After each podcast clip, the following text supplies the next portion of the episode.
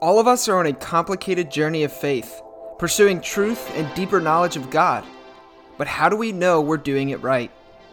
Many of you know that faith is a complicated thing, and it can be a painful and difficult journey, and far too often we are not given a space where we can safely address the complications and issues that arise naturally. My name is Joshua Patterson, and one of my best friends, Marty Frederick, and I have agreed to join each other in creating exactly that kind of space where questions and critical thinking are welcome. We want to look honestly at the issues and questions plaguing the Christian church today and to genuinely seek out what it means to live like Jesus in our ever changing world, in our expanding universe, and in our pluralistic society. We believe that doubt is not the enemy of faith but perhaps one of its greatest allies. We think that the Christian life is more about asking the right questions than it is about finding the answers. And we believe we are being called to continually ask those questions, renewing our minds and rethinking our faith in the process. Thank you for joining us on that journey.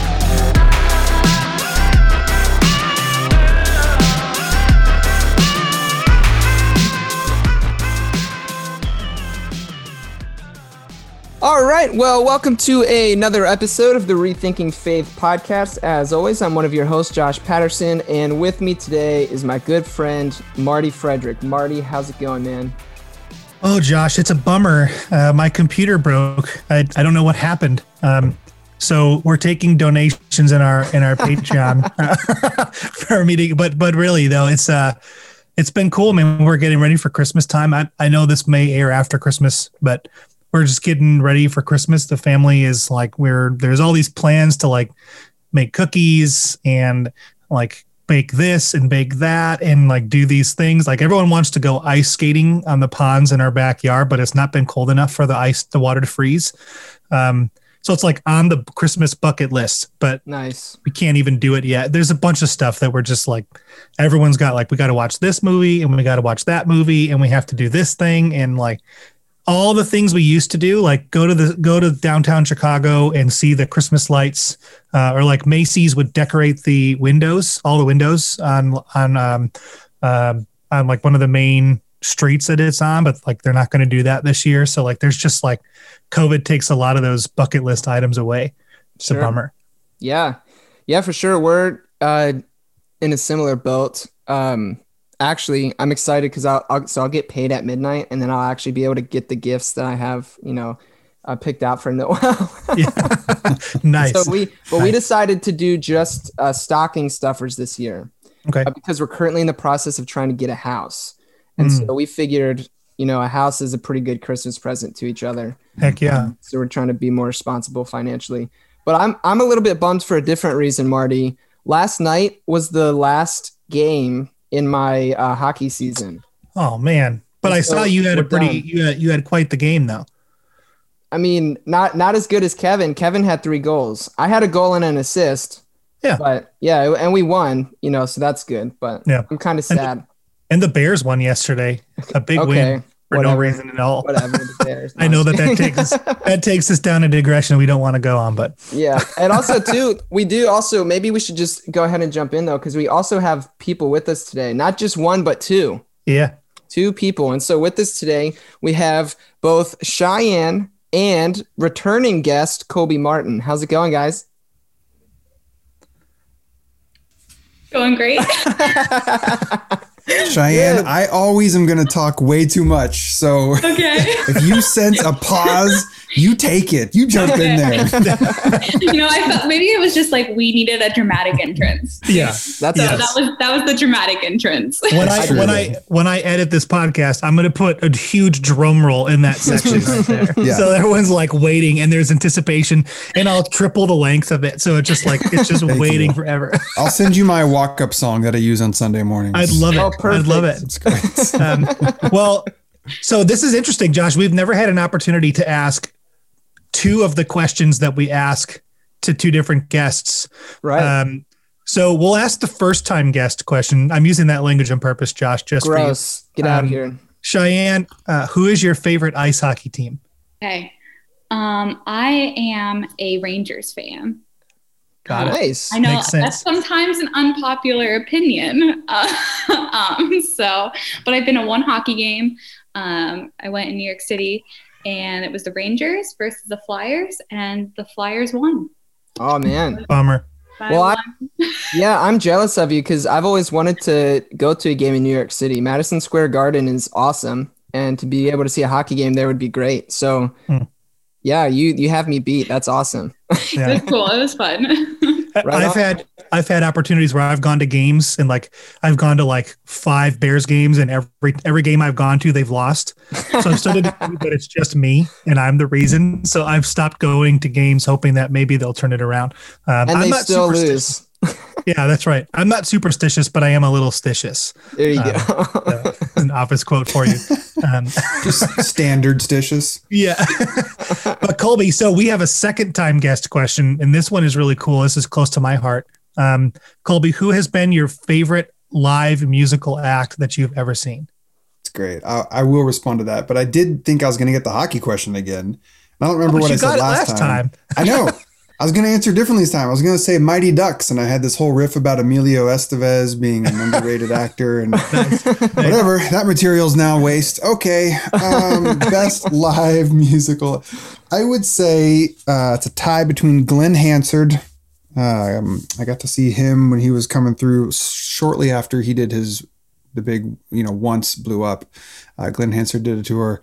Uh, and then also Jason Mraz um, is one of my all-time favorite singer-songwriters. I currently live in San Diego, which is his hometown.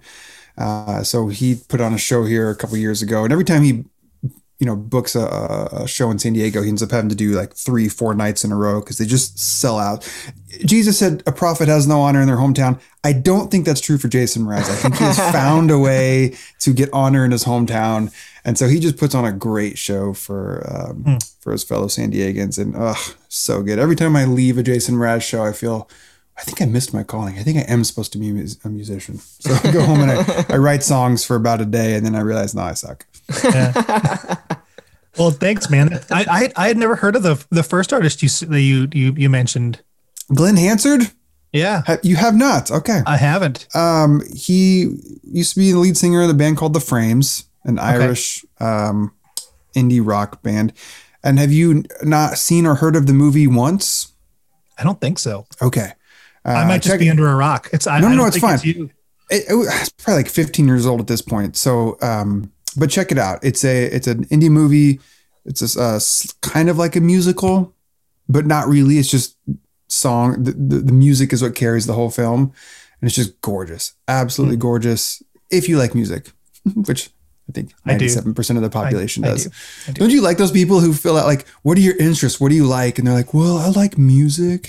Yeah. oh, you yeah. do? Yeah. That's so unique.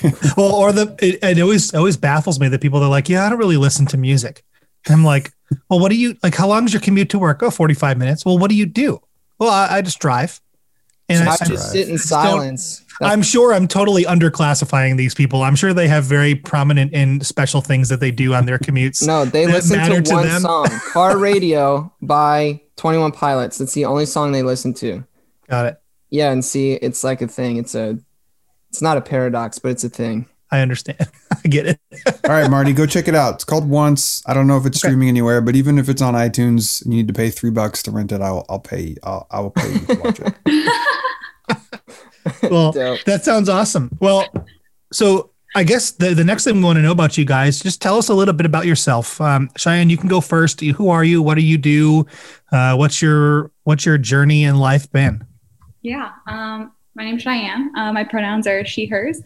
Um, I am a teaching artist. That's like my main job. Um, so I teach theater and dance in various settings um, I've taught with organizations all across the, the country. Um, I spent some time as a barista in New York City, um, about like three years. So I'm a huge coffee nerd. And I do also, I love food, like food.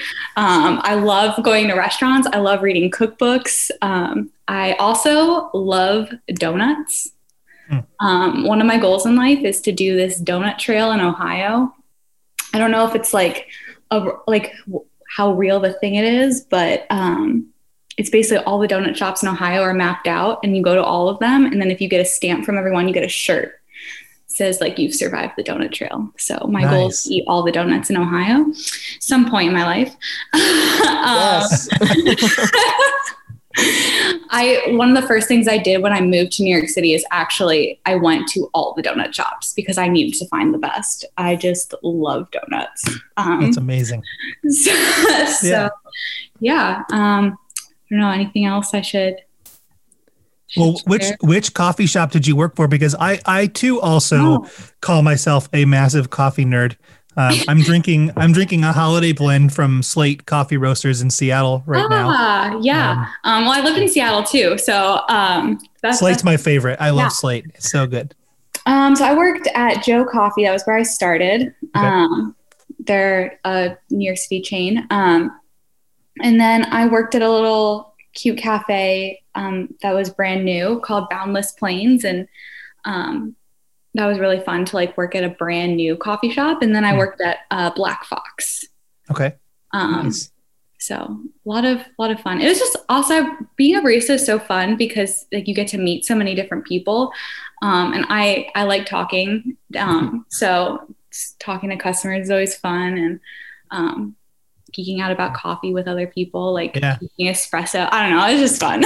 you're you're providing the morning elixir that make people go from frowning to smiling. And so you are you're the you're the good messenger, the one that everybody wants to see. Like there's nothing you can do wrong. Even if the co- the drink doesn't taste amazing, it's you're still providing coffee. So like you're still doing that. So that's that's really great. Yeah. yeah. And I'm a, I'm a morning person. So oh, being cool. there in the morning was, I was like, sometimes I feel like I had too much energy with the, the sleepy people coming in. yeah. Nice. Also too, I, I just want to help like make a connection here, Marty. Yeah. I met Cheyenne through uh, Brandon's wife, Christina, because she's okay. good friends with Christina. And actually, uh, I don't forgive me, Cheyenne, if we like actually had interactions at Messiah and I like forget because I apologize. But I think the first time I had an honest conversation, like a serious conversation with Cheyenne, I was in a in a uh, golf cart, um, and I played the Tokyo Drift theme song on my phone, and that's the first time I met Cheyenne in a serious capacity, and picked her up in a, a golf cart with Tokyo Drift playing. So that's, that's how I know Cheyenne. and that's I awesome. don't I don't wear dresses, and that was the one. And you were wearing a dress, yeah. yeah, we were we were paired together for Brandon and Christina's wedding. Oh, great! So great. yeah, yeah. Awesome. I don't normally wear dresses either, and I wasn't that day, but you know, hey. sometime maybe. yeah. Well, thanks so much for telling us, Cheyenne. So glad to meet you. Um, Colby, would you be willing to give us just a little bit about who you are again? Just kind of remind our listeners who you are, what you do. Sure. I am, uh, my name is Colby Martin, uh, 38 years old, about 172 pounds, five foot 14 and a half.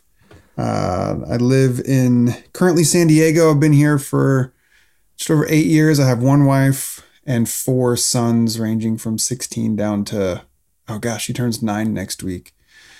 Um, I have been a pastor now for, um, well, if an intern, if it counts to be an intern, then I think I'm hitting 20 years. Good gravy. Uh, yeah, I've been a pastor in some capacity for 20 years now.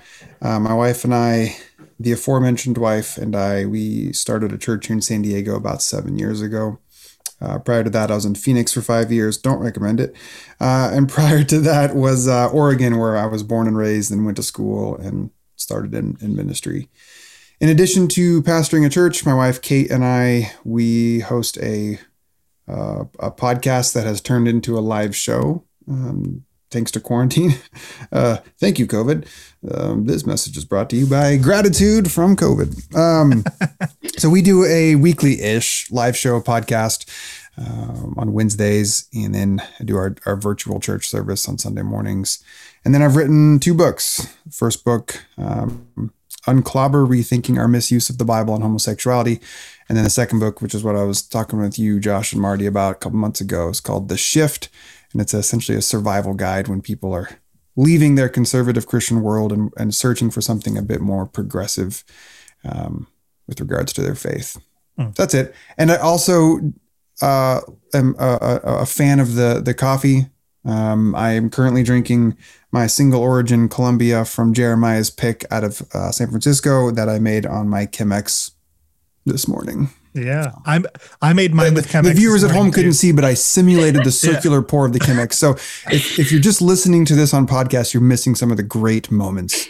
Yeah, like that's right. We're so lucky. Uh, I, I I too brewed mine on Chemex, although sometimes nice. I use V60. Um, mm. It's my my other go to because it's uh, just a little bit stronger, um, but uh, still really fantastic and clean tasting. And even though I don't think he does it as much anymore, I know Josh uh, when he moved to Florida and we lived close to each other and worked together. Um, bought himself a Chemex and had a coffee subscription for a while and uh, was into the good coffee. Um, so Josh is not, he's not on the outside looking in on this conversation. Right. Yeah. I, can, I know enough to keep up and I enjoyed the coffee subscription, but that was one of the things that like when we were budgeting, it just, you know, had to go. Um, sure. No. Yeah. And, no.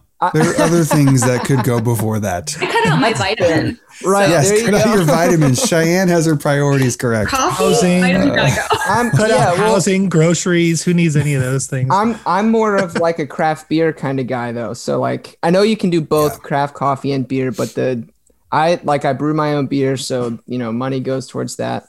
Yeah. Um, but also I'm like I'm not drinking coffee like you guys. This is actually a hot toddy. Um, mm. Yeah, and I use Jack Daniel's Tennessee Honey. Um, what?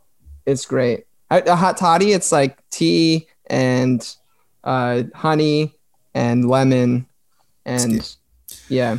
At 10 in the morning, though? But I guess you're not well, on my time, are you? Yeah, it's not 10 in the morning there. No, yeah, we're in the afternoon here, Colby. It's it's 120. So technically, I guess it constitutes as day drinking, but it's just, it's one it's, shot. You gotta stay healthy. Yeah, it's exactly. not morning drinking is what he's trying to say. So it's once That's once right. noon passes, it's okay. In right. Josh's world. But I mean, you know what they say: you can't drink. Like they day. say, it's one o'clock somewhere. right, right. All right. Well, um, so today, Colby, as you mentioned, um, we are here to uh, discuss or at least use uh, the first book you wrote, Unclobber, Rethinking Our Misuse of uh, the Bible and homosexuality as kind of our our uh, jumping off point. Um, and so, yeah, also you mentioned the shift, which again was wonderful, and and Marty and I uh, both agree that uh, you are definitely uh, easily our favorite uh, guest that we've had on. So mm. thank you for that. Um, and so we're excited to have you back, oh, and especially to talk about this. But before we jump into your book, um, I want to throw things over to you, Cheyenne and just ask you what has been your experience in regards to the LGBTQ community and the church. Yeah. Um, so I am I'm gay. Um, I use I use that term just whoa. Everyone like oh, can gas. You can uh, edit that in there. Um, um, I use that term just because it, it's so it's so much easier. Um, so that's that's the term I use. Um, technically uh be a lesbian um but you know i just interchange you know whatever's comfortable at the time um so growing up um i would say the church was not supportive of that. Um and i feel like for me i had known for a really long time like it was just something that's in the back of my head. Um and and um I feel like for as I got older, um, something that really was pushed on me was the fact that I would I had the possibility to become, or I'm going to say, grow up gay, grow up and become gay because of trauma that I had faced, um, and so that for me was was really hard to wrestle with, and I just felt that like all of me had to be hidden away, um, and something I think that really um, took me away from the church is I remember sitting in church the day that same sex marriage became legalized. And I remember waking up, you know, getting on Twitter. I was in college at this point, and um, you know, it just felt like every it, there was just a happiness surrounding this, and I felt that happiness. And I wasn't out yet; I was still kind of dealing with things internally. And I remember sitting in church that day, and the pastor um, I was home. I was home from college. It was summer, and I remember the pastor addressing this in a way that we need to pray because this isn't right. And I, I just remember feeling so crushed by that, and like looking around, everyone agreeing, and I was kind of like, this is this is not a place that I ever want to be ever again. Um, and it was also hard. You know, I chose to go to Messiah College. Um, I grew up going to church, and you know, it felt like the next step. Um, and so, as a theater person, you know, my goal was to pick the Christian church that I felt was the most liberal. Um, had the, the had the theater department that I could like, you know, call my home, and I definitely got that at Messiah. Though being at Messiah College, I wouldn't say was healthy for, you know, me going through certain things. Um, and I feel like the first time that I I as a as a person acknowledged my queerness was um, this is I think this is really funny. Was at was my first day at Messiah College. And um, how at Messiah um, you go through ori- um, the first day of orientation after you move in all your stuff. Everyone, all the first year students are crammed into the gym with the parents, you know, and there's like the service, and then everyone has a candle, and um, they sing this the song, and then have it's like um, a Christmas Eve service, but everyone like the lights are off, and like the I don't remember what song it is, but everyone's like sobbing, you know, and like everyone raises their candle, and I remember raising my candle and just being like, oh shit, like I'm gay and like I'm how am I to get through this? and that was kind of like the first time I think I I acknowledged it. Um, but obviously I, I like didn't tell anyone for like 4 years after that. Um, but yeah, so I I would say um, I was never supported as a child. It was something that wasn't talked about. It was something um, that was a result of something else. And if it's something that needed to be fixed. Hmm. Well, Cheyenne, I, I, I know that I can speak for Josh. I'm sure he's told you this before. Um, I'm sorry that that was your experience with the church. Um, that's, I'm just, I, I feel that. And I know that um, while I wasn't necessarily that pastor or a part of that church in the agreements as the praying for something had to be done, um, I just, and I want to apologize for that because I, it's, um, it's a path that I think I remember my first ministry role. I was asked um, if if two boys that were in your youth group came to you later and acknowledged that they were gay and that they wanted you to marry them, what would you say? And I remember my answer: the church has done a really bad job of loving gay people. And um, they weren't satisfied with that answer at all. Um, but that was the answer that I felt that I could give because I felt like the question wasn't posed um, to get to know me. It was posed as a gotcha. Um, and so I'm I'm sorry that you've had that experience. I'm sorry that um, your identity has been used as a gotcha um, in in many circles. That's uh, it's not fair. It's not right, and it's not Christ. So um, I just wanted to. I know that Josh agrees with that, but I wanted to say that. Um, so uh, Colby, will you tell us about this book and just how it came to be and uh, your story behind writing it and where it all came from? Yeah, um, I will. And also, Cheyenne, thank you for sharing. I, I'm, I'm, I try to. I was. Uh, I almost said I'm always conscious of. That's not true. I try to be conscious of the um, the experience that so many of my dear friends who identify LGBTQ. This experience where um, they describe it as y- y- coming out's not just a one-time thing. It's just it really is this thing that in in small ways uh, over and over again for your whole life you do. And I know that from from the experience that I've been told is that it, it gets easier, but it's still uh, there's still an energy drain to it. I, I can imagine. I can imagine there's still an energy drain to it every time. Even even sitting in what I hope for you feels like a safe space with the three of us, but I mean you don't know me, you don't know Marty, so we're still strangers. Um, so even doing that, I, I, I to me is both courageous and beautiful.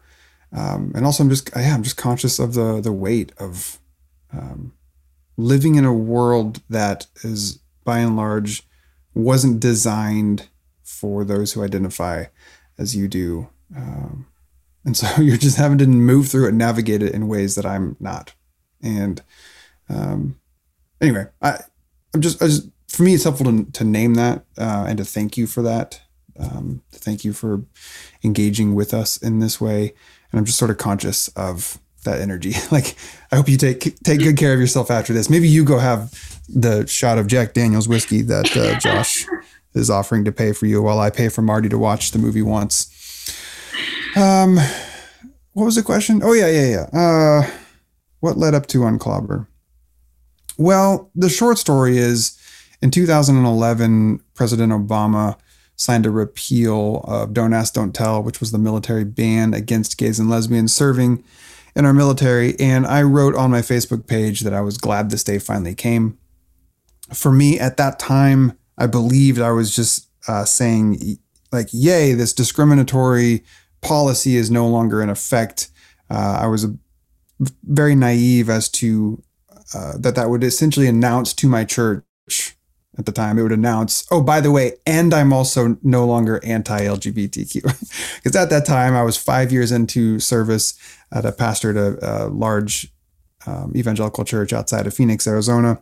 Um, and even though I had, over the course of 2009, 10, something around there, even though I had shifted into what I call now an open and affirming theological position, um, the church that I was in was certainly not a safe place to talk about that. So nobody knew that that's what I thought or what I believed. And then the second they smelled the blood in the water, they, they pounced. And just five days after that Facebook post, um, they handed me my letter of termination. Uh, and so that for me then set me on a, a course of, um, in some ways, trying to synthesize because leading up to that, I had done like like I mentioned in 2009 2010 is kind of when I did this long theological exploration of the Bible and homosexuality. Because up until that point, I had just bought the party line, the conservative, evangelical, my tradition was Baptist party line, which is a, yeah, uh, obviously homosexuality is a sin and being gay is an abomination. And the Bible is clear and obvious in that. And I just sort of accepted that, even though, and I write about this in my book, even though when I was just getting started in the ministry, I had this heart wrenching moment of realizing, like you said, Marty, oh, like the ch- how is the church treating our gay brothers and sisters and siblings like this? Like at that time, I would have said, yeah, it's a sin, but we're not letting them be members in our church. This is this is my experience in the church I was in. They can't be members or they can't serve in certain roles. Um, and so that was when I first noticed this this what I describe as a lack of alignment between my head and my heart. My head was firmly entrenched in, yeah, totally. I can see how being gay is a sin, but my heart was just um, not okay with sort of the way the church ha- handled that. And then, yeah, fast forward a couple years, 2009, 2010 is when I decided, all right, I'm gonna actually study this stuff. This is this is absurd that I've never really looked into this. I looked into it. There's like five or six verses out of 60,000 verses that even kind of sort of have anything to do with same sex sex acts uh, and nothing to do with the person's innate sexual orientation. So on the other side of that study is when I'm like, damn, I can no longer uh, like the Bible does not justify discrimination against LGBTQ people. And I just can't, that's not a tenable position for me anymore. But I kept it to myself. It came out, I got fired. Um, and then that, so the writing of the book was twofold.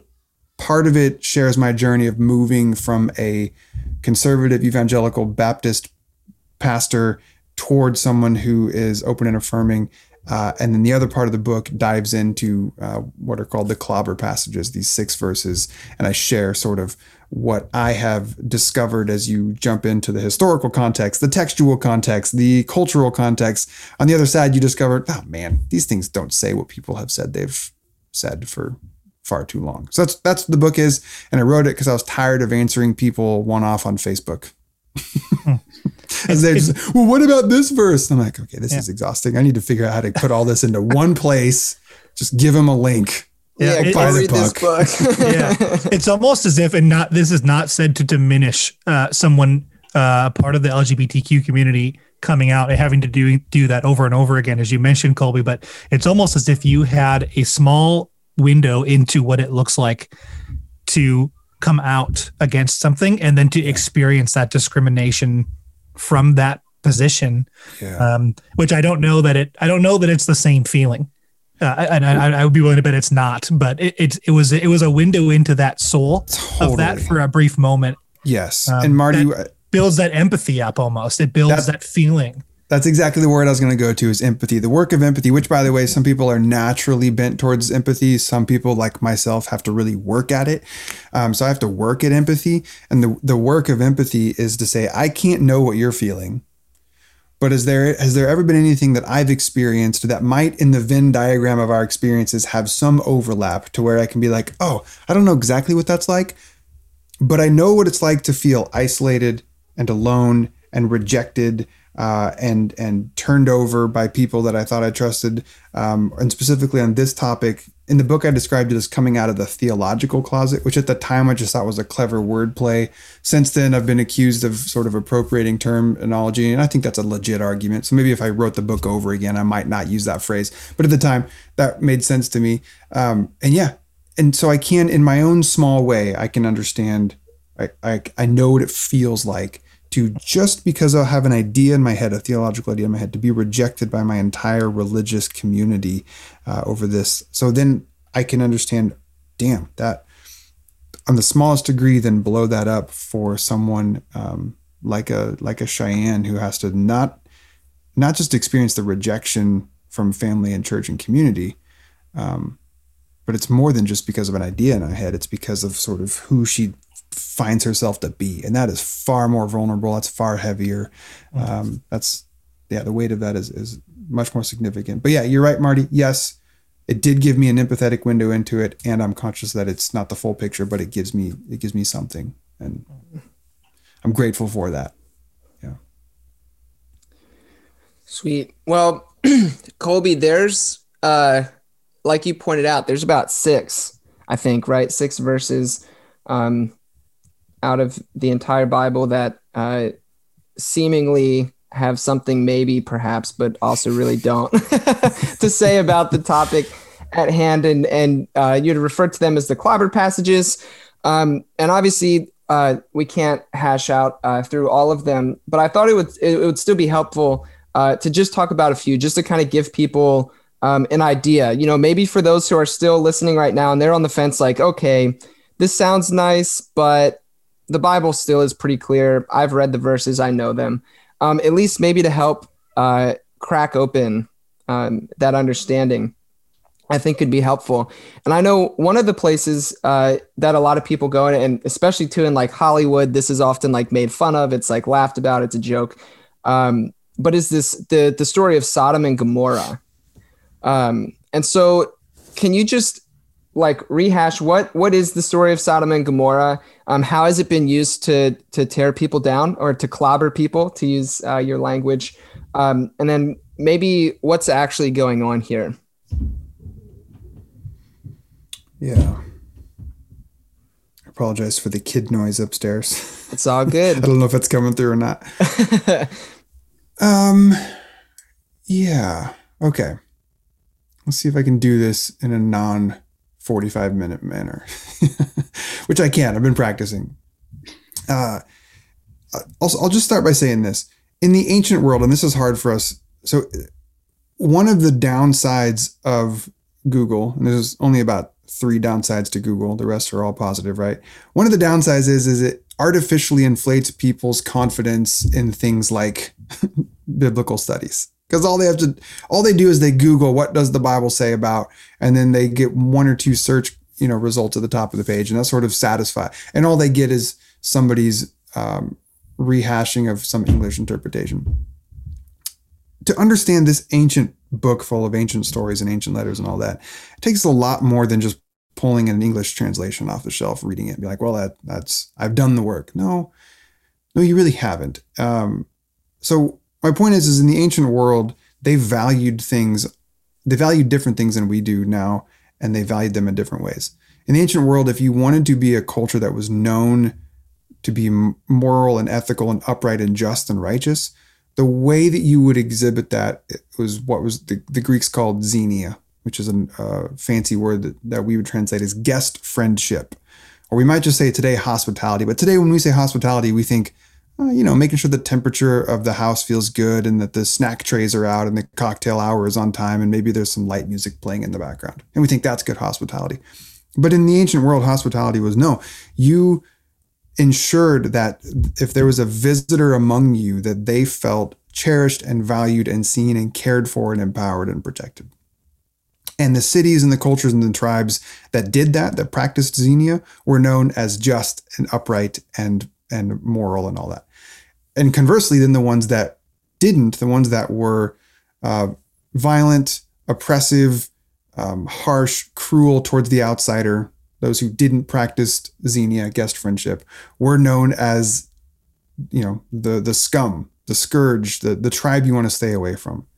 So you have stories, um, you have you have multiple different ancient stories that hit on these themes where there's a divine visitor cloaked as a human that arrives in this city that is well known for its wickedness and its inhospitable nature and is only given respite and care by one family in the village. The rest of the village is um, violent toward them. And as a result, the divine figures then destroy the entire city except for the one family that gave them hospitality. And that's the story of Baucis and Philemon as told by. Um, uh, oh, oh god, what's the ancient dude's name? Ovid. Ovid's masterpiece Metamorphoses. I don't know. You can have someone fact check me on that later. Yeah, some old um, dead guy. Some old dead guy. That's the story of Baucis and Philemon, and it also touches on the themes of the story uh, that you mentioned earlier of in Genesis 19 of Gen, uh, uh, of uh, the destruction of Sodom and Gomorrah. My point is, is Sodom and Gomorrah is not unique insofar as the only ancient source that we have that has a story like this. These sort of stories were just told in the ancient world as examples and illustrations and reminders of what it means to be hospitable towards the outsider and what it means not to. And as I try to say in the book, um, the ancient Israelites were trying to figure out who they were. Who are we? We're no longer slaves under Pharaoh in Egypt. Who are we? And one of the things that they I don't know, your listener can fill in the blank, were told by God, felt compelled to by God. However, one of the things they felt compelled by God to exhibit was that Yahweh, their God, more than any other God, was a God who cared for the outsider, was a God who cared for the other, was a God who who embodied this value of hospitality and guest friendship. So in my reading, the story of Sodom and Gomorrah was the ancient Jews their own sort of way of saying, yeah, here's what it it looks like when we begin to lose sight of the way of Yahweh. And the, the ancient, the destruction of Sodom and Gomorrah is like our people's reminder of what it looks like if we uh, fall off onto the deep end and we treat people like property. We treat them like we own them, like we can do whatever we want. Because the story of Sodom and Gomorrah, and this is probably Josh what you're asking, has nothing to do with a person's sexual orientation. Nothing to do. The men in these stories are not gay. Um, for one, the storyteller says that all the men of the city came to Lot's house that night. Well, all the men in the city, I don't know if you know this, uh, Josh and Marty, but I'm sure Cheyenne does. Not every man in a given city can identify as gay. It just it doesn't work that way. Um, but the but it says all the all the men in the city from young to so this point is not about the story is not about orientation, nor is it about the Bible wrestling with the idea of what if there's two individuals who have the same sex and want to be in a loving, committed relationship? This has nothing to do with that either. The men of Sodom and Sodom wanted to, uh, pardon my language, they wanted to gang rape these visitors. This is really what the story like. They wanted to show their dominion and their power, and they wanted to just have their way with these men. This is not about orientation and it's not about a loving committed relationship this is about different values that the ancient world was was trying to address and is about Israel trying to tell this story of what it looks like when they lose sight of Yahweh being a God who cares for the outsider, cares for the other, um, and is hospitable toward them. Hmm. Well, and it's interesting because this is this is a very small, slight digression, but the the term that we use today, uh, sodomizing, uh, is is clearly obviously based off of this mm-hmm. this story, um, which seems like it's also now this is, is this word has been appropriated incorrectly to totally. describing yeah, yeah. an act um, it that people assume that passage is used for Mm-hmm. And then when you dig deeply deeper, you realize it's not true. Um, and you can even, you know, you can even be, you know, receive uh, correction from the from law enforcement for doing that in some places still today. Um, and that's the term that's used. So I, I, I, as you were talking, I, I don't know why I just started thinking about that um, as an interesting appropriation. You know, three thousand years later, four thousand years later, of that word um, to attach it to something that it doesn't even attach to yes. uh, in any way, shape, or form. Um, well, Cheyenne, um, I think I think a word to just kind of another perspective here. Um, I've heard this word used personally. I've heard it used um, to describe homosexuality in general. Um, the word I'm referring to is abomination. Um, and it's a big word. And I think people like using that word because it's long and big and it sounds really bad. It sounds really intense. Um, and so it makes whatever you're attaching that word to sound extra bad because it's big and long and uh, we understand that word to be like oh if something happens that's an abomination it's the worst thing that could ever have possibly had happen in that situation and i think the pain that i've experienced in that and i'm hearing in that is that that word is often attached to homosexuality um, and so i just wanted to hear from you cheyenne how has that word and it, it doesn't need we don't need to do a word study necessarily but uh, how has that word um, been used um, in your presence or in general for you, and how has that affected you? Um, and where does that come from for you? Yeah, um, I think Colby also mentions this in the book about seeing that a lot at pride parades and like in protests and stuff.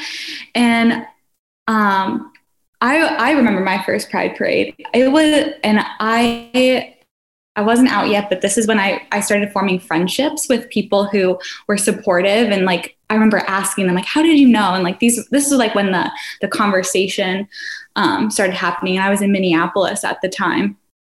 And I went to this pride parade and everyone was like so excited for me to go to this parade. Um, and I went and I just remember being in like it felt like this little bubble of just happiness and um, lovingness. Like every everyone, just like you didn't even have to know someone, and like like just so much joy. And the next year, I went. I was in a different city. I was in Seattle, um, and I went to a Pride parade. And I remember this time seeing the protesters with their signs, and it just made made no sense to me because I'm like, how how can these people see this little happiness of a bubble and want to pop it? Like it just it, it never made any sense to me. And i feel like that was really the first time i really saw abomination um, as like a as a term and a word and i feel like where i was in my journey it it didn't affect me as much um, I never I never really heard that word in like a sermon or anything. Um, it just felt like it was more of something that wasn't really addressed. Um, but I just feel like for me, I never I never understood how someone could use that use that word in, in terms like that and and see and see nothing like just loving community and I don't know, you know? Well, yeah. Um, I have to. I, I I think this is a cool opportunity, and I'm not trying to make this about me, so please don't take it this way. Um, but uh, there was a time in which uh, I wasn't uh, among the affirming camp. Um, I wasn't in. I wasn't working at a church. This is when I was in college, um, and I and I have to. I need to confess that I have I have used that word in reference to homosexuality um, in my history in my life. Um, it's it's since abominable for me to think that I did.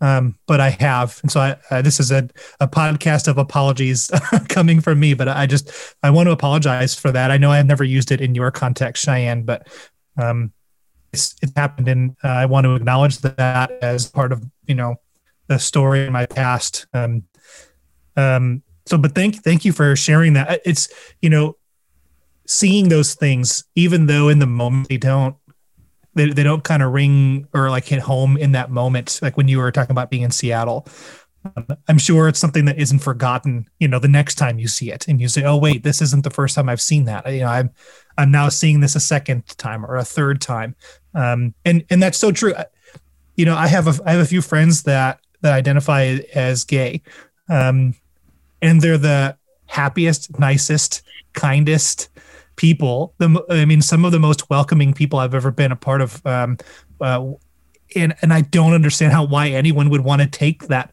happiness. I, I don't. I don't. I, it doesn't connect for me.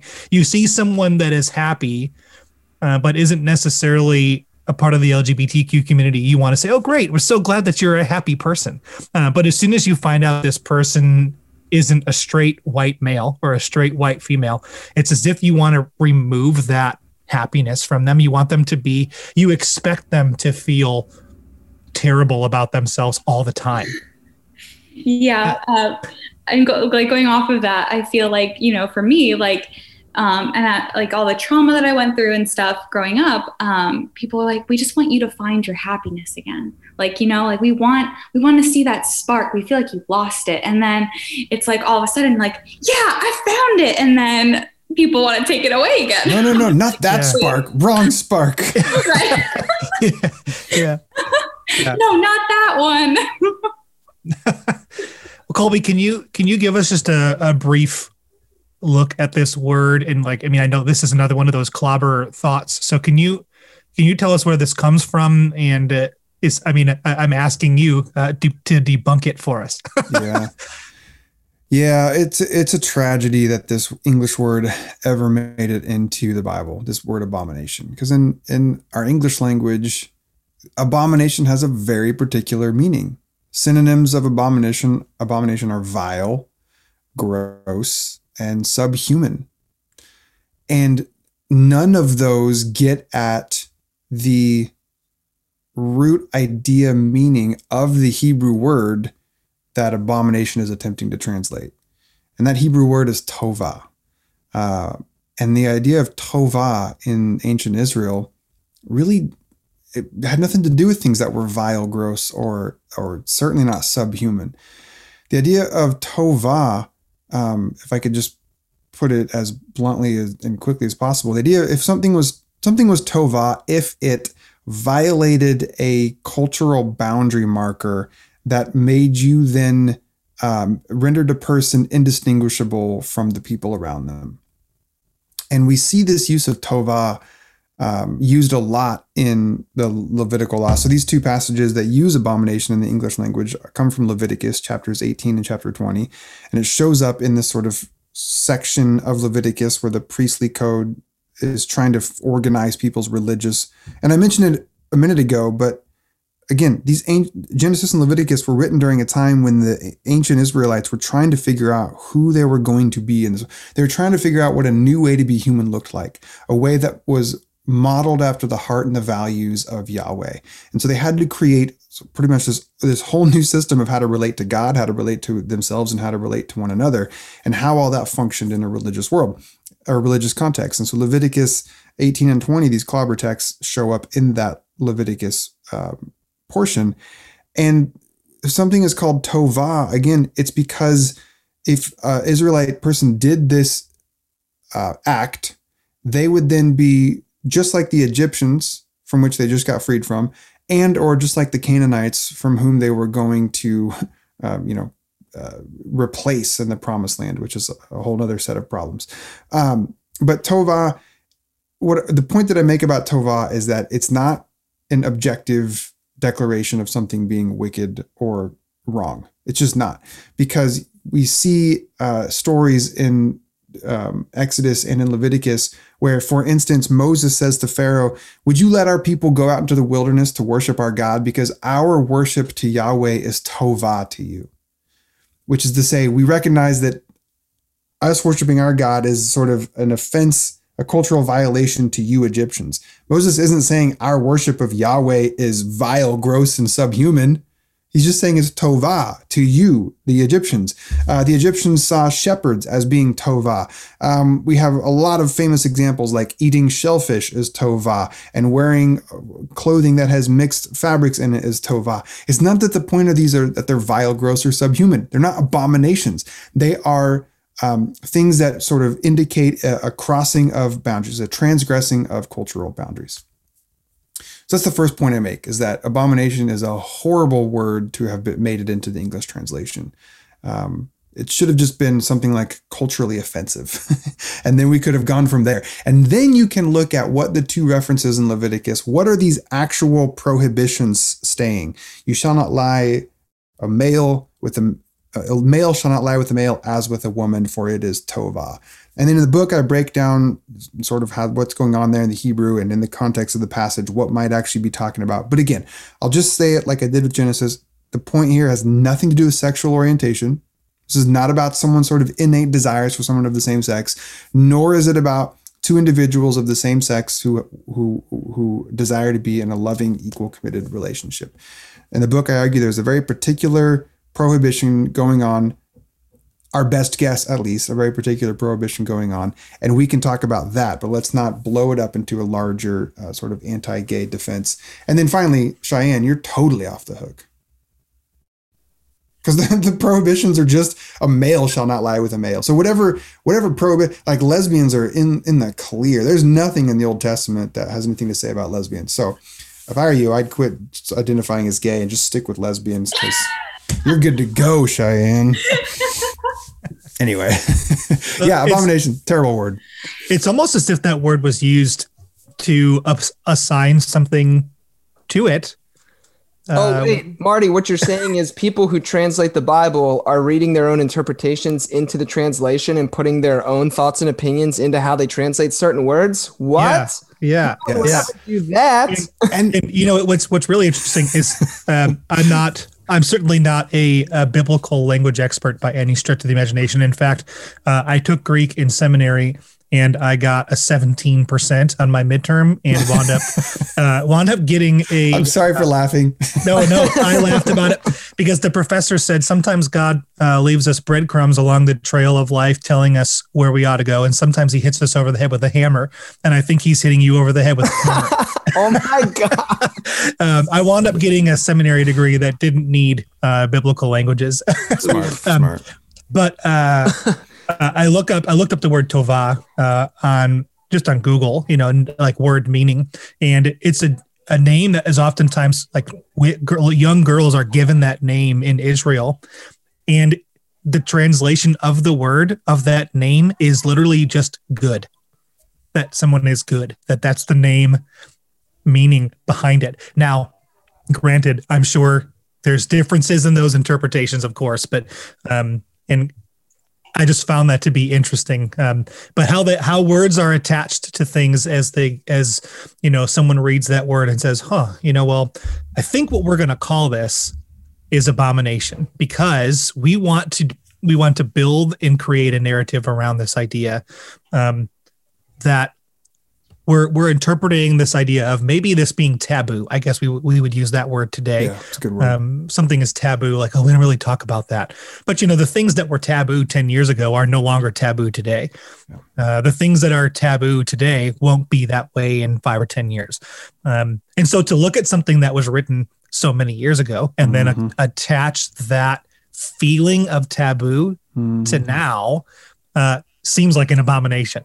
it is. It, freaking is. So, uh, so to hear Cheyenne share a story of how she was, you know, grew up in a context that was uh, uh, um, disallowing her to connect to who she really was and inviting, is maybe a polite word to say, inviting her to just fundamentally alter herself and to know that that entire system was created around a particular belief of six verses articulated anywhere between two and 3,000 years ago, it drives me, uh, uh, it pisses me off. It really pisses me off that, that we are, that we, that we think the height of human understanding of sexuality and well-being and wholeness, that we achieved that 3,000 years ago Lock it in, people. We haven't gotten any better at understanding how humans uh, cope in the world or relate. Like that's it. That's the height of human understanding. And so let's just freeze that into time. Oh God, I'm. It just it drives me mad. Um, yeah, I don't know why I went on that rant there, Marty, but you got me going on just how frustrating and angering and devastating it is that people have to endure so much shame and guilt and oppression because a few words that were written down thousands of years ago. Ah, mm-hmm. It's not. It's not cool. Yeah.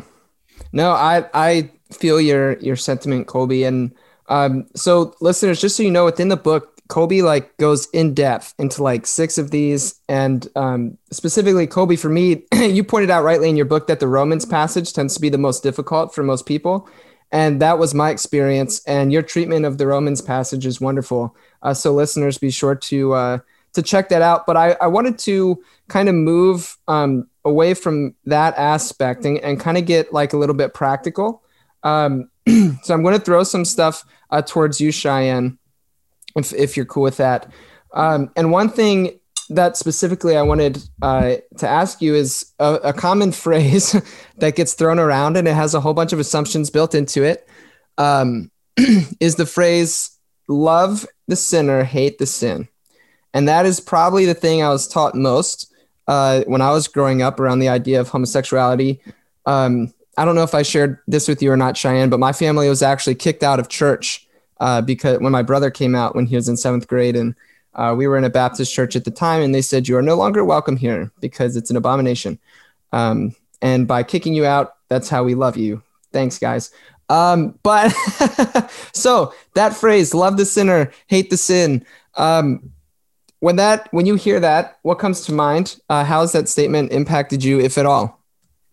Yeah, um, that statement, um, definitely heard it a lot and i think it, that statement also is now um, seen in a like same statement but just different wording with like um, oh i'm not i'm not going to judge you that's god's god's going to judge you or um, uh, i i love you but i don't love your actions you know? Um, so i feel like that statement looks like a lot of different things. And all all they mean to me is when i hear that that you are judging me you are not accepting me you are not loving me.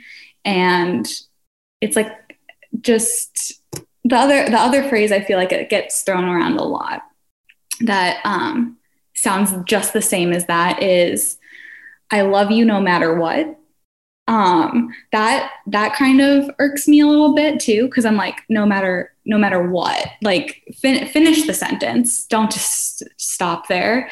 Um they all like they all just have this this hidden context of um there's something wrong with you. And we're just gonna ignore that and keep going on. And you know that's on you not on me um, it's kind of it feels like when someone says that they're saying it for themselves kind of um, and not for the person they're saying it to. That's smart. I just had to unmute to come on and say cheyenne that's so freaking insightful. I 100% agree with what you just said. They're saying it for themselves. Okay i'll go back to mute. No, that's so good. Uh, thank you for that, Cheyenne. um, also, too, one thing that I wanted to uh, kind of highlight and ask you about actually stemmed from a conversation that you and I had yesterday, um, kind of offline when we were talking about this. And you had mentioned that something that you re- that you really found helpful um, about the book had to be with the fact that like uh, when Colby uh, was you know, going through this theological journey and all this kind of stuff, um, it wasn't because either Colby is gay or Colby had relationships at the time uh, with gay friends or, or family or something like that. Um, but rather, yeah, th- just the opposite. Um, and you talked about how like that was really meaningful um, and that you liked how Colby, uh, I forget the language you used, but you talked about being an ally. Um, and so I just I kind of wanted to to just hear from you like what would you want those of us who would like to be allies what what are the kind of things you would like us to know? Um, what are the things that that we can do? How can we be true uh, allies? Yeah, um, something I really liked um, was when Colby mentioned and like um, in this in the statement that um, was written about an undamnable offense. I think it the wording you used. I, I forget. Um, but when you specifically said it was undamnable and like that wording, I feel like is so important. Um, that like it is not a sin and you're not you're not damned for being who you are. Um, and I feel like a lot of allies don't want to be allies, but they don't. They're not saying that, especially, especially specifically in the church. Um, and I feel like silence. People kind of take their silence as like um, being a reward almost. Um, like if I don't mention yes or no, or if I don't pick a stance and I just stay quiet about this, then I'm fine. But I feel like that's the silence is is hurting too. Um, and I feel like the church has caused a lot of hurt and pain, and they don't necessarily always want to acknowledge it. And I think for if if there's a church or something that is feels like they they need to take a stance, like you have like you have to commit. It's kind of like um I growing up I always heard the term lukewarm, like don't be a lukewarm Christian and I feel like this issue is very lukewarm. Like people are just taking the lukewarm stance, and that's not good enough. Um, you know, and if if you're and I'm speaking for myself, but like if a church is going to to take a stance and they say no ultimately, then like that gives me like then I know that like, that's not a safe place. Um, and I'm not going to hurt myself by you know going into that space. But if I know the church is 100% and like they're doing they're doing the work um then like i know that that's a safe place and like those people are are safe but you know being in this unknown is just potentially going to cause more harm to people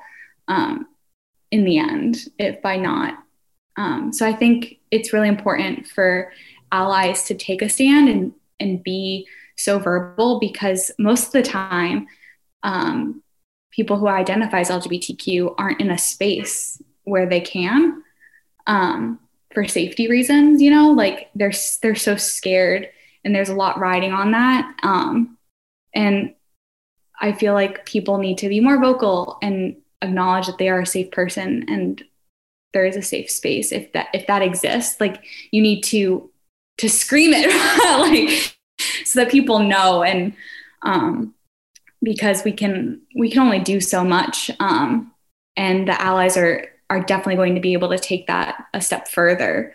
Um, yeah.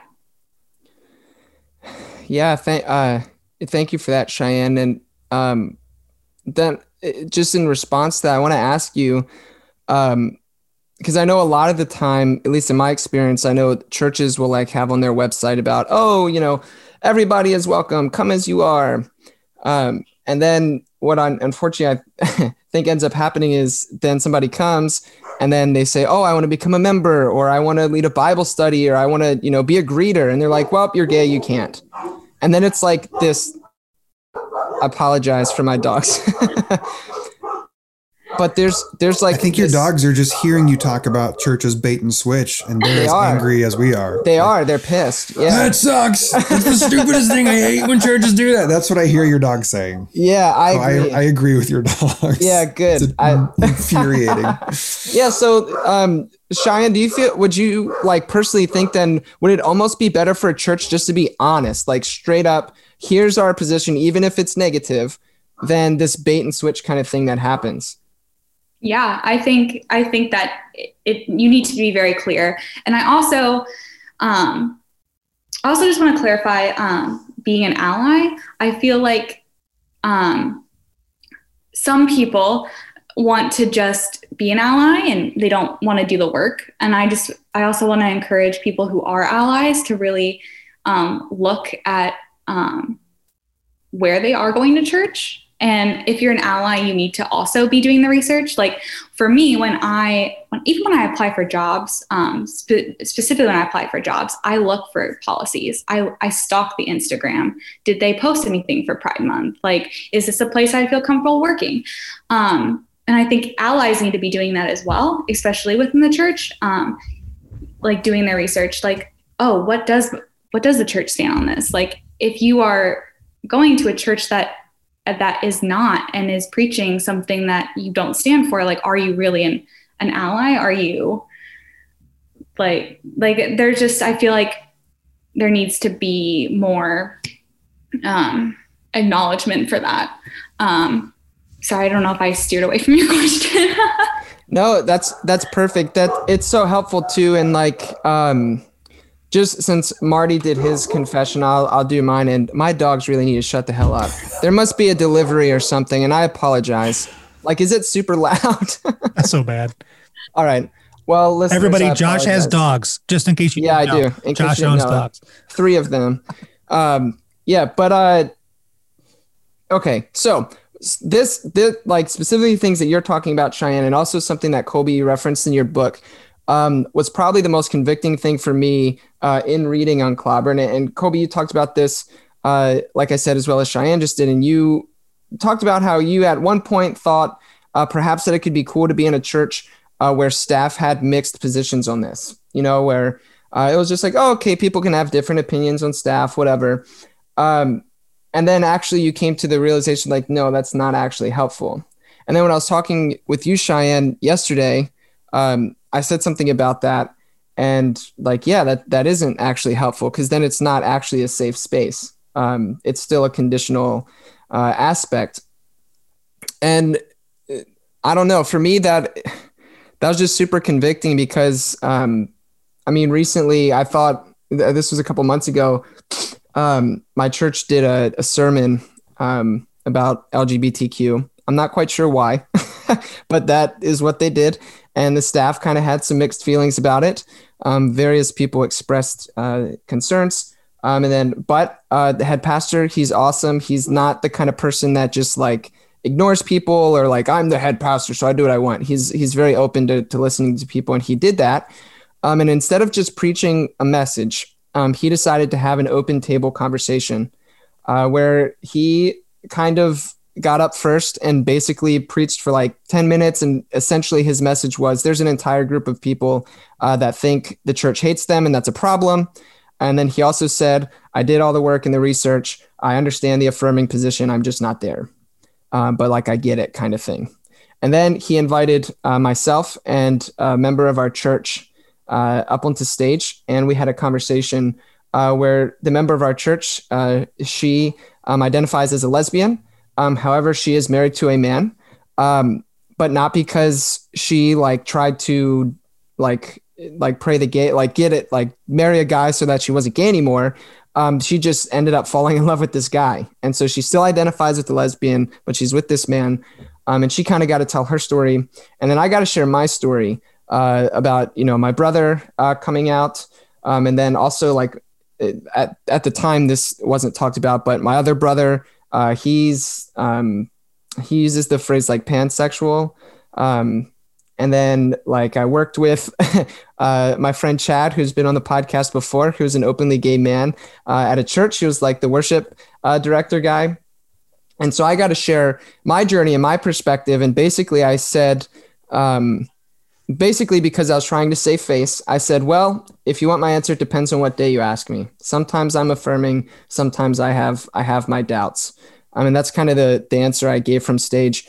Um, when, but at, like while I was doing that, I felt like guilty for doing that because I knew that was a lie. Because the truth is, no, I'm affirming, um, but I wasn't like I didn't feel like I could say that, and so that whole thing, like listening to you just now, and then Colby talking about in the book, like it's really kind of messed me up, and like yeah, I don't want to go too far into detail because I don't, I'm not trying to get myself fired, but um, it added uh, to a list of other things.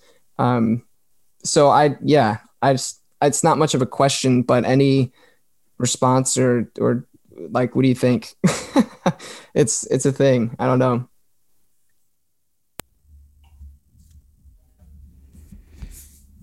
I, I have thoughts, but I didn't know if Cheyenne was that directed towards Cheyenne. Uh, anybody. I just okay. yeah, I kind of just um, I wasn't able to formulate that into a question. No, it's good. I just kind of said my experience. so it's for both of you, because Colby, you've been there. Cheyenne, you live it every day. So yeah, I'd like to hear uh, Colby uh, respond. Actually. yeah. Oh, Josh, I'm so proud of you. I, I, I, I felt as you were telling that story, I felt your sort of internal like. I hope I hope it's not shame, although I could I could understand if it went there a little bit. A sense of how how who was that guy on the stage? Who was that guy that gave a half-ass answer that he knew in the moment wasn't real? I think that guy is somebody who cares very much about his wife, cares very much about this home you're trying to build, cares very much about your three dogs, even though you want them to shut the hell up. I just think you're a guy who you you care a lot about those things, and yeah, a, a, a cynical take on that could be, oh, you just wanted to save your job. Yeah, that that's true, probably. And that's not always the worst thing in the world, especially in the midst of a global pandemic when finding work right now would be really hard. So that I I feel in you sharing that story, I feel even myself in that in the story that I shared where I was clear with the elder board when they interviewed me about like what do you think about homosexuality? I was clear with them and I was hoping that they would that I would be able to keep my job. Like I don't think those impulses I hope we're not uh, shamed by those impulses. I, I, I, think if nothing else, let's just listen to them. Let's listen to them. They're there to say, um, yeah, there's a part of humanity called self-preservation, and we wouldn't be here, you know, if it wasn't for the fact of that kicking in 500,000 years ago or whatever it was. Like, self-preservation is real. It doesn't mean we always have to let it control the steering wheel. Doesn't mean it always gets to drive the ship, if I can mix metaphors, although I think ships have steering wheels. Um, so sometimes it's just about naming that, like, oh, there, there you are, that sweet part of me that is trying to preserve my life. Like, I see you. That, that makes a lot of sense that you would come online right there. If I could do it over again, I maybe wish you wouldn't have come online, but I can, I can, I can see you. But maybe next time I'll, I'll let you just move to the back seat. I know I can't kick you totally out of the car because you're with me and it's and, and you're good. You you've saved me a lot. Um, but yeah, I could see that being a moment for you, Josh. Of um, there's some regret mixed in there, and I hope you're just tender with yourself because those moments aren't easy. I didn't. Ha- I had my moment in a room full of eight board members. Um, as scary as that was, it's not the same thing as being put on the spot and, and a public forum in front of your church. Um, and dot dot dot new paragraph. Um, I can feel how you probably felt like you betrayed some people that you really care about. That answer. That that's not really how I want to represent my position because that's not my position. And yeah, even though they were gracious and and no one gave me shit totally. for it. Yeah, yeah, because because my brother, the hardest thing was my brother was in the room. Mm. I'm sorry. Yeah. Um, and but he only said positive things about the experience.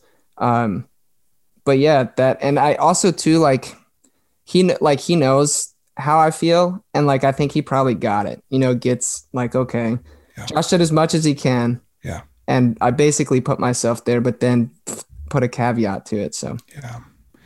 I remember earlier, Colby, when you said that empathy is not a part of like who you feel like you are. I yeah. think you're wrong. I think you need to reevaluate because every time we've had a conversation with you, that has that has been a character trait of you that I feel is amongst your strongest. That you that you feel people for where they are, um, and I I think I think uh, I think that helps you in this specific topic um, and it helped you with this writing this book and coming to terms with these feelings because it's something that has been missing from the Christian perspective on homosexuality. Um, so I just I, I, just wanted to throw that in there quickly. That um, you may think that it's not your strong suit, but I, I would I would argue that it that it's one of your main things. so thanks, Bonnie. Yeah. Um, yeah. I think I'll just say I'll do this one last thing, and then I, I would love to hear Cheyenne's thoughts on on that. Um, as far as the idea of m- pastors with multiple perspectives on this, sort of sharing a staff and leading a church, I I wish I had a clear answer for that. I wish I wish it was a black and white thing. I wish I just I think it's more nuanced than at times even I want to admit. And even as you were sharing your story, what came to mind for me, well, uh, first of all, I agree with your dogs that the bait and switch of churches who say all are welcome here, but then the closer you get to the holy of holies, the more you realize, oh shit, like I can never get married here. I can never be on staff here. Um, you know, the bait and switch is, I think, one of the most painful things that the church is, is doing today in in the 21st century. And and it, yeah, I would much rather, like Cheyenne said, churches just be like, okay, we do not believe that being gay is okay. We'd love for you to still come to our church, but just know that, like, good God, just clarity, have, be kind. Um, but about the staff thing, I think, I think if the, I'll just do a hypothetical here. If the lead pastor uh, of an organization is genuinely open to having a, a, period of time of exploration and question and discovery, I think they, sh- they, they, the, the community deserves to hear them name that that look, I'm going to, uh, and the community deserves to have a stop date. It can't be just an indefinite, like, oh, I'm just open to the conversation. No, like, F that, give your community a stop date. We will, for 12 months as a staff or as a board or as a church, just explore this. And at the end of that 12 months, we will have an answer. And that answer will let those in our community who identify queer know if this is a church where they can ultimately grow their family at or not. And give people a freaking exit ramp because they need to they deserve to know what their future there can be like. And the staff so even in your in your context uh, josh i think it's on one hand yeah you could say it's beautiful that the leadership sort of allows for this diversity but that in my mind is sort of a privileged position to take because it's not always about those in the leadership and especially in churches it, it shouldn't shouldn't. I try to strike that language from my vocabulary we're here to serve the people. We're here to serve the people under us. And what good does a diverse staff in that way do to the Cheyennes in the church who are like, okay, but can I get married here? It doesn't do them any good. She's not be like, well, I can't get married here, but isn't that cool that our staff has diverse thoughts on this? Uh, honestly, the Christmas cards that they write home, that's just not going to be a highlight of the thing they write on there. Um, so I don't know. I, I feel like it's not entirely fair to say to people, well, if your lead pastor is not affirming, then you need to leave. But I do think it's fair to say if that lead pastor is not open to changing their position on it, and if they're not willing to put a, a end date on when that exploration will end, then um, I think ultimately we need to ask what is what are we doing for the marginalized among us? Are we creating a place that is ultimately safe for them? Um, yeah. Okay. I'm done. Thanks, Colby. That yeah. that was good. Um, well, I think we only have a few more questions here, maybe one or two more. Um, I guess, um, Cheyenne, we'd love to hear from you. Um, this is something that you've experienced personally. You've uh, you've done this, and um, I'm sure now you look back on this on this on this moment or these moments, and you've uh, thought to yourself, "Boy, I may, I may, have done that differently next time if I had a next time." Or, um, "Man, that was great. I loved how that how that went through and uh, how that was received, or or how whatever that experience was." But I'm sure there are people listening to the podcast right now. There there could be um, who are struggling with the I with the mindset that okay, I identify personally as LGBTQ and I'm terrified of telling somebody that. And I don't know how to do that. I don't know who I can even talk to to get this advice. I don't I don't know if I ask someone for advice how to do this, then that will be doing it and then that's not how I want to do that. Um, do you have any advice for anyone listening who uh, maybe struggling through that and how they can do that in a way that not only feels safe but is affirming for themselves? Yeah, um, I feel like it definitely isn't going to get less scary. um, I feel like it's it's just gonna feel terrifying. Um, and it's funny because for me, um, I came out to two friends first at college. Uh, Christina was one of them, and um, they I was so scared and so worked up over saying it that like they thought I had murdered someone and like the fear that I had just radiated as if like I had literally done the worst possible thing ever. And afterwards they're like, okay, like, you know, um, and that that's one reaction, you know, but there's there's the other reaction, you know, and the fear is because you don't know how someone is going to react.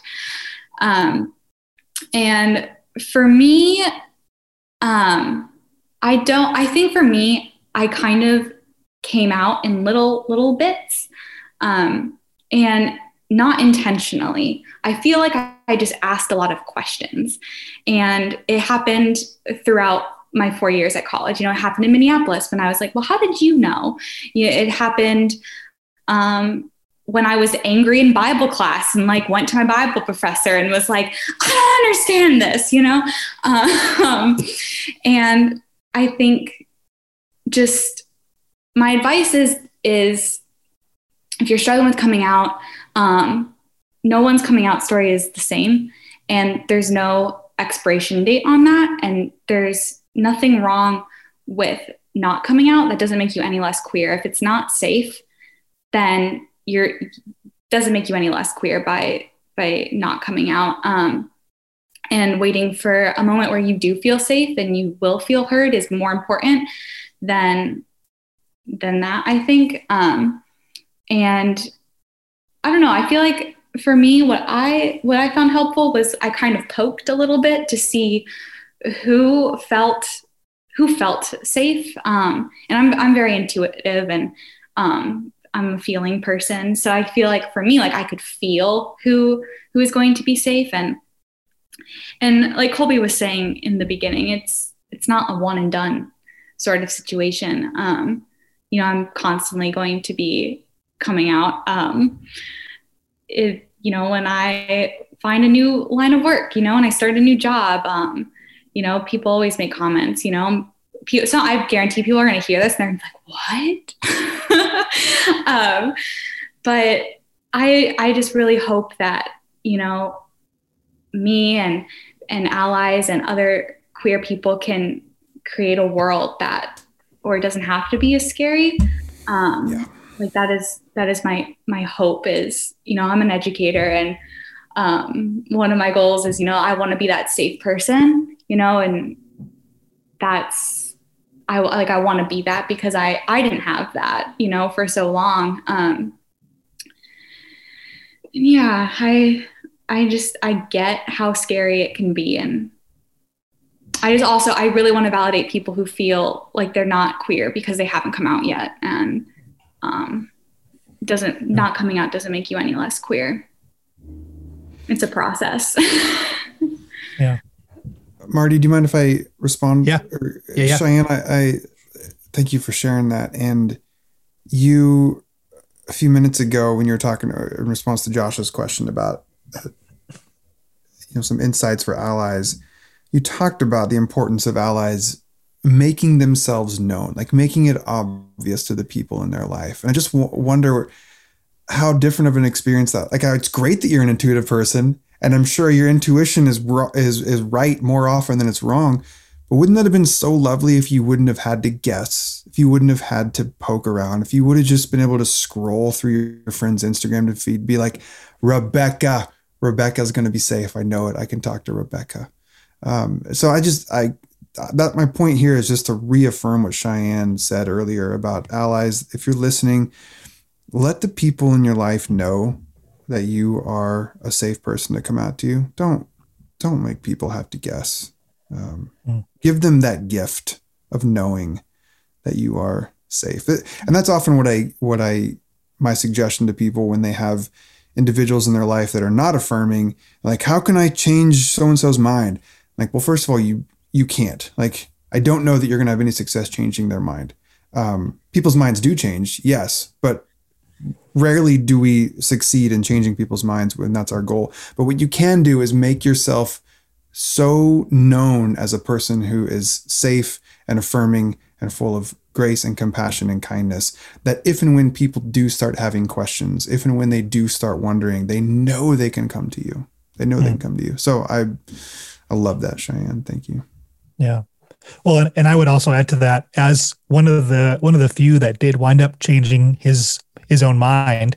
Um, if you've previously been unsafe, an unsafe person, uh, make you wow. should make that known that you are now a safe person because I think that um, that unsafe nature will will will will tra- will will turn into other things um, later on down the road. Like if if you've previously been unsafe, uh, that could turn into being unsafe in other ways as well. Um, it could turn into not only are you unsafe to come out to, but you're also unsafe to be around. You're unsafe to be a friend with. You're unsafe to talk to, uh, to joke with, even if it's just over social media. Which I know a lot of us have friends that we are uh, close to, close to on social media, but that's it. Uh, like we don't see people.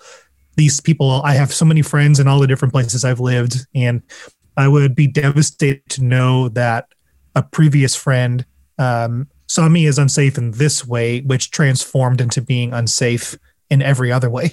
Uh, where now I'm no longer someone they would even want to be a, relationally a part of. Um, but uh, the the one other thing, Cheyenne, as you were talking, it it reminded me back in 2013 there was an NBA player, Jason Collins, um, and he was the first professional athlete, male professional athlete, to come out as gay. And I remember that I remember personally feeling, and this was in my time of not being affirming in any way. I remember personally feeling that this was coaxed out of him. Um, whether that's true or not, whether he felt that, I obviously don't know Jason Collins, but um, I remember feeling like the media coaxed this out of him to the point where he felt like he had no other choice but to come out and share who he is. Uh, and I I remember feeling that is so wrong that this person felt like in order to even get to the point of approaching whether or not his space is safe or not, he had to do this. And it may have been premature. He may have not been in that place where he was ready to do so. Um, so I think I think the words I'm feeling in that is besides safe, just being empathetic, being the type of person uh, that someone can feel like they can trust. And it may not even be in regards to homosexuality. It may just be that you are generally a safe person. You're generally someone that can be trusted and will listen and will hear somebody. And I think if you're that kind of person, and Cheyenne, please tell me I'm wrong if I'm wrong. Um, but I think if you're the kind of person who um, is always empathetic, is always caring, is always listening, is always there for your friends, even if you're not personally on the inside someone that would call yourself affirming in 100% of the ways perhaps you're the type of person that is that your friendship with this person is bigger than those feelings on that. And so this person feels safe around you to share that with you because they know you're not going to lord your position over them over their friendship. Um because I, I i want is as hard as it is in uh, in this specific conversation and i hate being devil's advocate especially with this conversation but i realize there could be listeners that aren't quite sure that they're affirming. They're like they aren't quite sure that they fall in that place like where josh was in his self-preservation self on stage. They aren't 100% positive that they're in that space 100 all the way in that they've dove in and they're under under all the way in. Um, so I'm I'm feeling that slight tension in wondering that if that person can allow themselves to be a true advocate for the for their friends and empathize with their friends to the point where they love their friends. And it's not even that I love you no matter what. It's just I love you. And that's the end of it. Um this wouldn't be the kind of thing that would come between two friends in a way where like Cheyenne, you come out to me and I'm like, oh, well, now I'm not your friend anymore. Um, or something like that. So I, is that, is that ringing true? Is that wrong? It like, just please, please correct me if that's true. Cause I don't, I don't want to be in that place where I'm offering information that is totally not a part of the conversation. Yeah. Um, thank you for sharing that. Um, I think that that's valid. I think that's valid. Um, but I think also in a in a friendship like that, um, only time is going to tell. Like I don't think yeah, the friendship's going to end right there, but I think time is time's going to tell, and it's mm-hmm. it's either going to bring the friendship closer, it's going to bring the friendship farther away. Um, in the fact that um, I it's tricky. Um, but like I like I, I totally get that. Um, I I just think I don't maybe it's because I I don't know if I've ever had had a friendship that wasn't that didn't end abruptly or be um I don't yeah um well I'm like kind of I'm a That's little okay. I'm a little on the fence about this but I think I think time will tell and I think having a safe person is fine um, even if they're not affirming, if you know if they're to- uh, like you know like a really close friend. Um, but I think time is going to tell whether or not that friendship makes it makes it yeah. last, and I I think being prepared for that also is is important. Well, and I I think one one thing that I try I, I try really hard, and I know I fail miserably at it often. I try not to be with a lot of things. I try not to be absolutely certain and, and decided on a lot of things in my life because I find that something could come out of left field that I'm totally not expecting or anticipating um, that will change my perspective on something. And I might have thought, oh, I'm decided on this. Like I'm I'm totally done. And then you read Unclobber and you're like, okay, wait a minute. Like I'm reading these and all of the things that I thought established my tried and true done position that has been established for centuries is now been taken away. And if you're the kind of person that is like well i'm i'm all in and i'm, I'm never going to change my mind then you won't even ever read unclobber you won't even ever read these books or or engage with these people because you're never in that space to rethink. Sorry to throw the throw the word in there.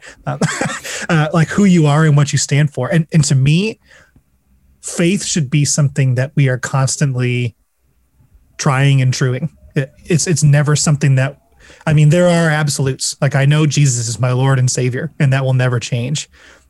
But how I feel about one thing or the other could change. I mean, it not to diminish it, but how I used to feel about a certain type of food may not be how I feel next year or next week. Um, and I think, I think that we can. I think if if you're the kind of person that is always my my position is done and established and I will never change it, I think you will be seen as an unsafe person in this situation because you won't be the kind of person that is willing to accept something coming that's different than you anticipated and then take it and live within it and then experience that tension with your friend. Um, unless unless your tried and true position to me i mean it would be i'm willing to accept that i'm willing i'm, I'm willing to see how being affirming is is helpful. I'm willing to see how being affirming is caring. Oh, or you're just someone I'm affirming and no matter what. And I think that it's something that we should be constantly rethinking. Whether like any any positions you have that like this is it i'm, I'm never going to change my mind on that. I will always be a republican. I will always be a democrat. I will uh, i will always be an atheist. I will always be this. I'll always be that. I think it's important to find yourself in a space where you can be the type of person that accepts that something could come that you're not expecting. Um, but with all that being said, Cheyenne, thank you because I, I think you, I think you've put a, I think you've put my thought on that into a better window, um, than simply saying like, oh yeah, maybe I'll change my mind if it ever happens to come across. But like to instead be the person that is willing, being that safe person doesn't just. It takes time for that safe feeling. If you're that kind of person, it takes time for that safeness to feel there. Whereas if you're a affirming person and you're obviously out about that you're an affirming person, then you, people know it and it won't change when they share with you. So, Sorry, I'm rambling a lot today. I'm not. I'm not trying to do that. nah, it's all good, man. And I just uh, real quick, I want to just share two thoughts real fast, just to to wrap us up. Um, and thank you guys both for your time. Um, I yeah. This is an important conversation, and I didn't want to rush anything. Um, because it matters.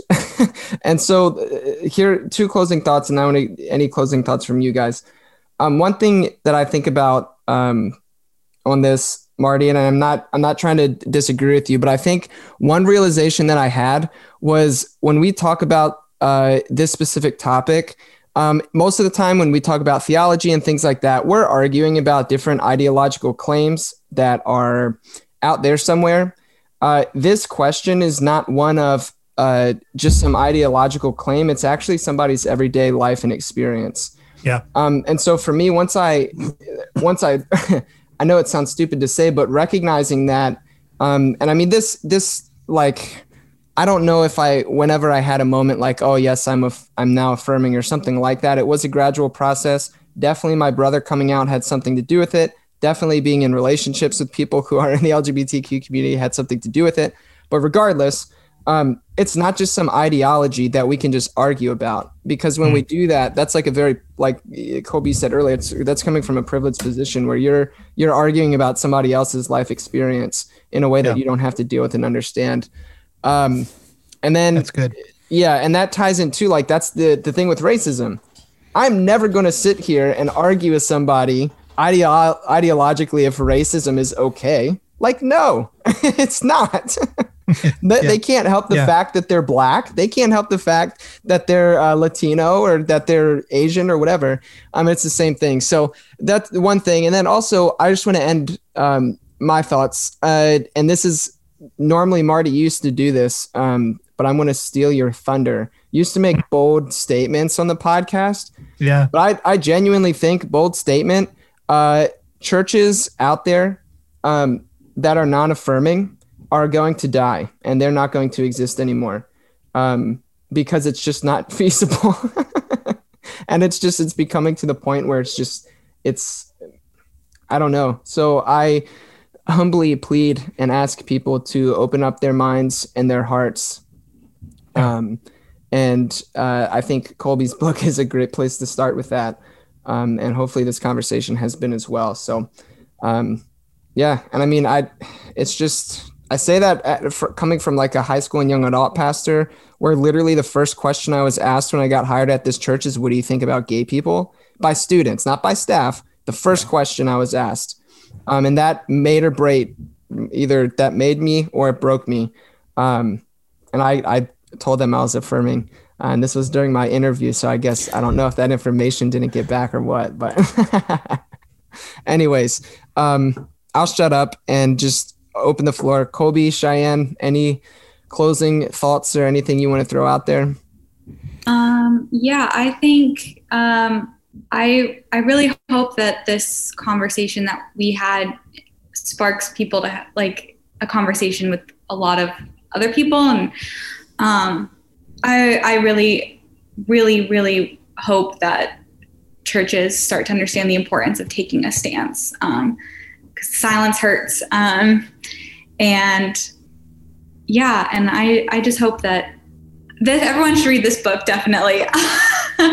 um, it's a, it's it was a really good read. Um, thank you, Colby, for writing it. Um, and yeah, thank you also for having me. yeah, thank you for coming on. I realize it's not. I mean, putting yourself out there to the world, like, hey, is not an an easy thing to do. So I appreciate your willingness. Um, yeah. So thank you for that. And also, we can give a, a shout out to uh, Christina for for making it happen.